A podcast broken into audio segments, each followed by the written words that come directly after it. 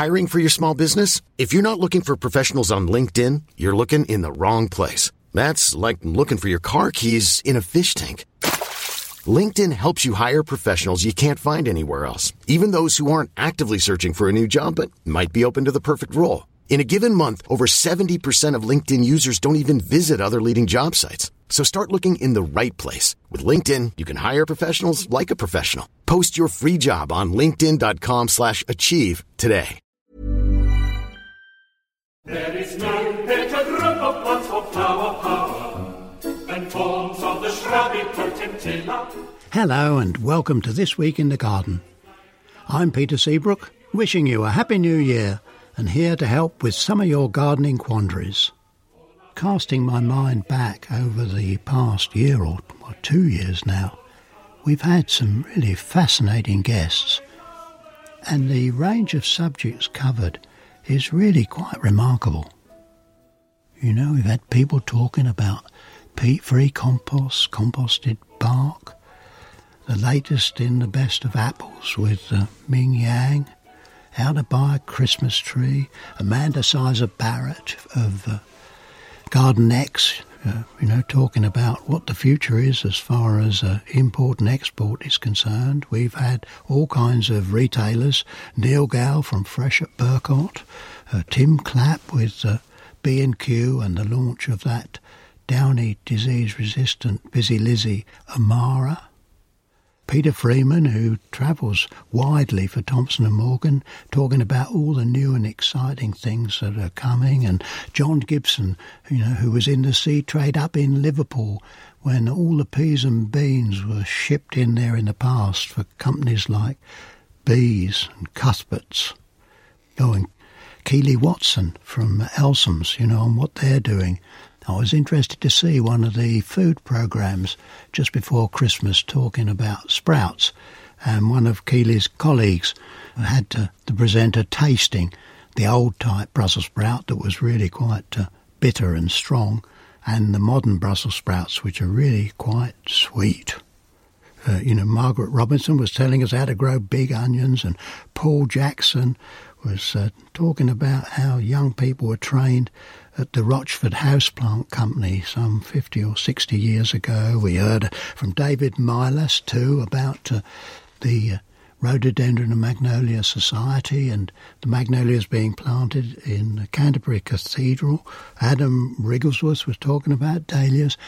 A very big thank you to all those people who've joined us over the past two years and given us the benefit of their experience.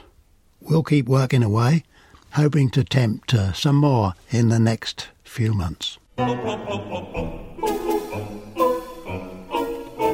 Well, it's New Year greetings to everyone, to uh, all our listeners, including Bob and Chris in Spain. Oh, and Dick and Jane with their new grandchild in Boston, USA. Uh, John and Miranda in Australia. Goodness, it's surprising uh, how our words spread round the world. A quick uh, word or two of advice, especially to Phil and Carol, who are at uh, Geelong near Melbourne, I think, in Australia, who wanted advice on an espalier apple. Have to be careful with my thinking because they're all upside down. down. Now, it's high summer there, isn't it? But I mean, if you want to grow an espalier apple, it's fairly straightforward. You start off with a one year old tree, which is just a single stem straight up, and you cut it just above where you want the first tier of branches to come because it's going to grow in two dimensions. And, and if it's a really good, healthy, well rooted tree, it should make at least three shoots from just below that cut. One of them you train straight up to continue the trunk, and the two other strongest are trained out horizontally at 90 degrees in opposite directions. That makes the first tier of the espalier. And then next year, the next winter, with luck, the centre straight piece uh, will have grown quite strongly, and you cut that back at about a foot to uh, 15 inches, and with luck, you'll get three shoots to grow from that.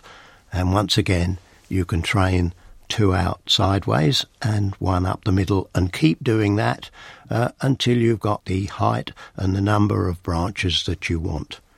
I have to tell you that it does take a little time and patience to tie them.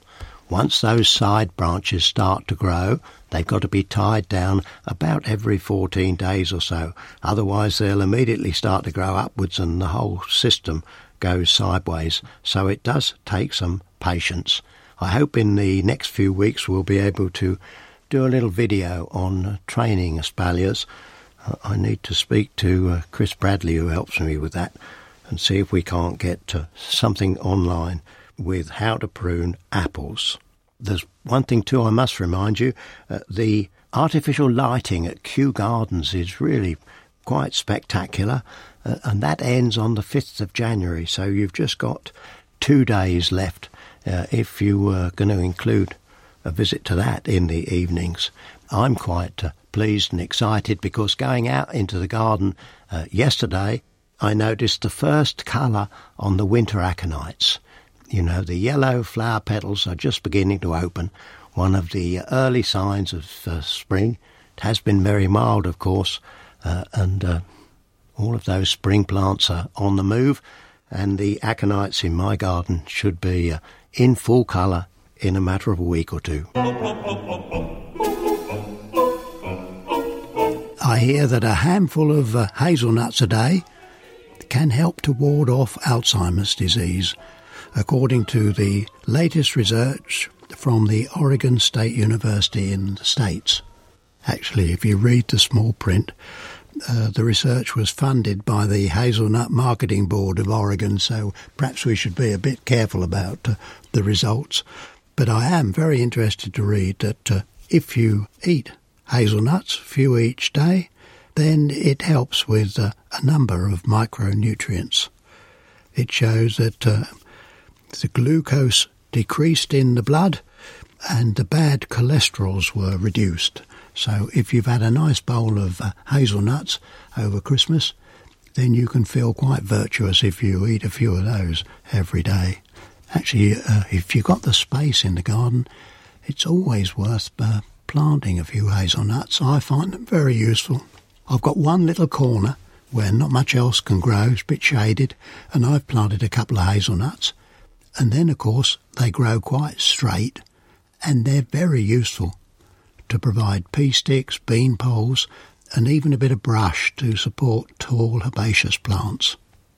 The uh, flower rangers and florists also like uh, the twisted or contorted hazel, Corylus contorta, uh, commonly known as the Harry Lauder's walking stick, although I suppose few people will remember who Harry Lauder was uh, used to perform on the music halls with a stick that was all twisted and contorted. But uh, the Corylus contorta will produce nuts. Uh, and of course, as you uh, prune it back, if it gets a bit too big, then you've got those bare, twisted branches that are favourites of uh, the floral rangers. While I'm talking about uh, flowers and flower arranging, Whetman's Pinks down in Devon have those new taller garden pinks. And every week, even today, I've been able to uh, wear a, a red carpet, dianthus, dark red. There's three of them. There's a pink and a white variety, and they'll be very useful as cut flower suppliers. At the uh, Garden Media Guild annual general meeting, subject was raised on the lack of gardening programs on TV. Why do they all stop in the autumn and not start again until the spring was the question. I mean, plants don't stop growing, gardeners don't stop gardening. And school gardens, for example, operate from September through to July. So why on earth is there no gardening in the winter?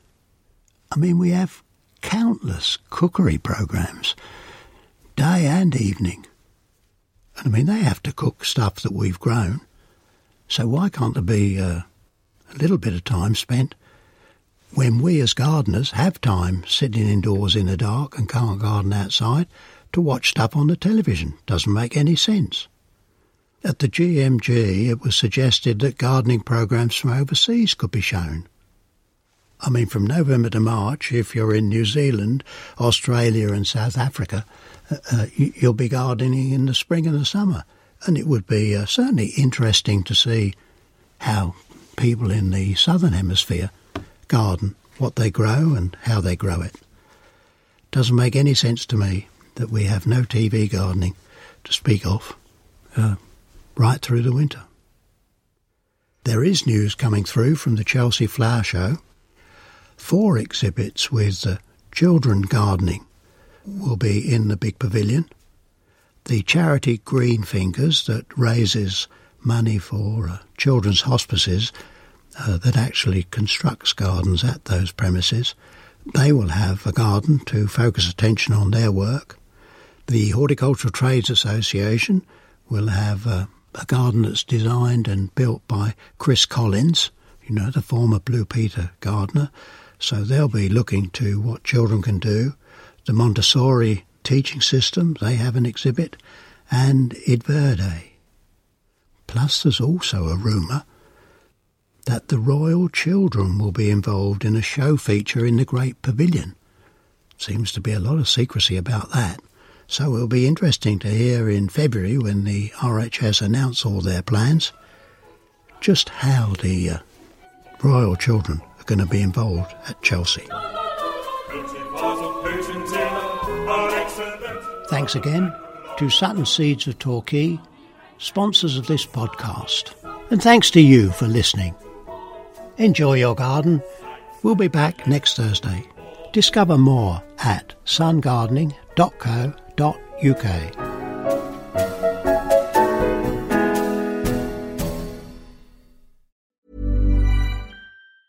Ever catch yourself eating the same flavorless dinner three days in a row? Dreaming of something better? Well, HelloFresh is your guilt free dream come true, baby. It's me, Keke Palmer. Let's wake up those taste buds with hot, juicy pecan crusted chicken or garlic butter shrimp scampi. Mm. Hello Fresh. Stop dreaming of all the delicious possibilities and dig in at HelloFresh.com. Let's get this dinner party started.